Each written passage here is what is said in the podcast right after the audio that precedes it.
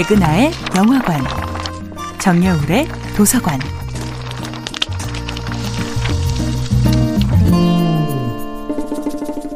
안녕하세요. 여러분과 아름답고 풍요로운 책 이야기를 나누고 있는 작가 정여울입니다. 이번 주에 만나보고 있는 작품은 프로이트 전집입니다.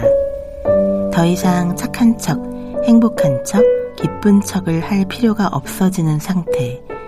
스스로에게 거짓말을 하며 나는 괜찮다고 다짐할 필요가 없어지는 상태. 그것이 정신분석이 추구하는 자유로운 주체되기의 첫걸음입니다. 다른 사람에게는 숨기고 싶지만 나 자신에게는 결코 숨길 수 없는 내 마음의 투명한 욕망과 감정을 대면하는 것.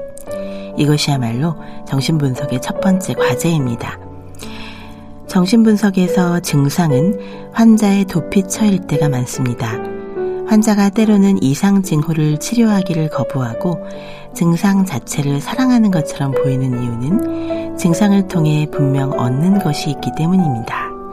시험에 공포를 느끼는 학생이 시험 때가 되면 정말로 장념에 시달리는 것은 증상을 통해 위기로부터 도피하려는 무의식이 작용한 것이지요.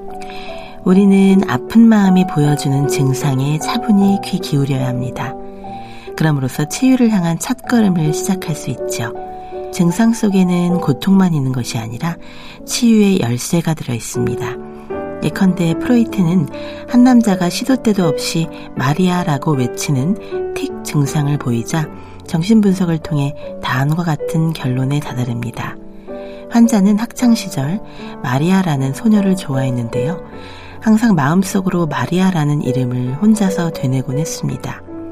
그런데 어느 날 수업 도중에 마리아를 큰 소리로 외치는 증상이 나타났습니다. 이러한 틱 증상은 수십 년이 지나서 그녀를 더 이상 사랑하지 않게 된 뒤에도 지속됩니다. 지나치게 억압하려 했기에 오히려 마리아라는 짓눌린 이름은 틱이라는 증상 또는 실수를 통해 무의식의 아픔을 드러낸 것입니다.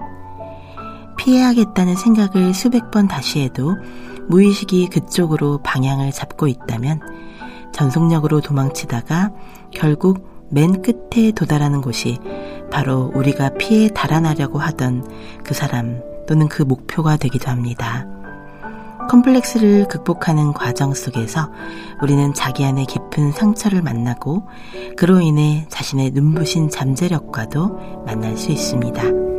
정야울의 도서관이었습니다.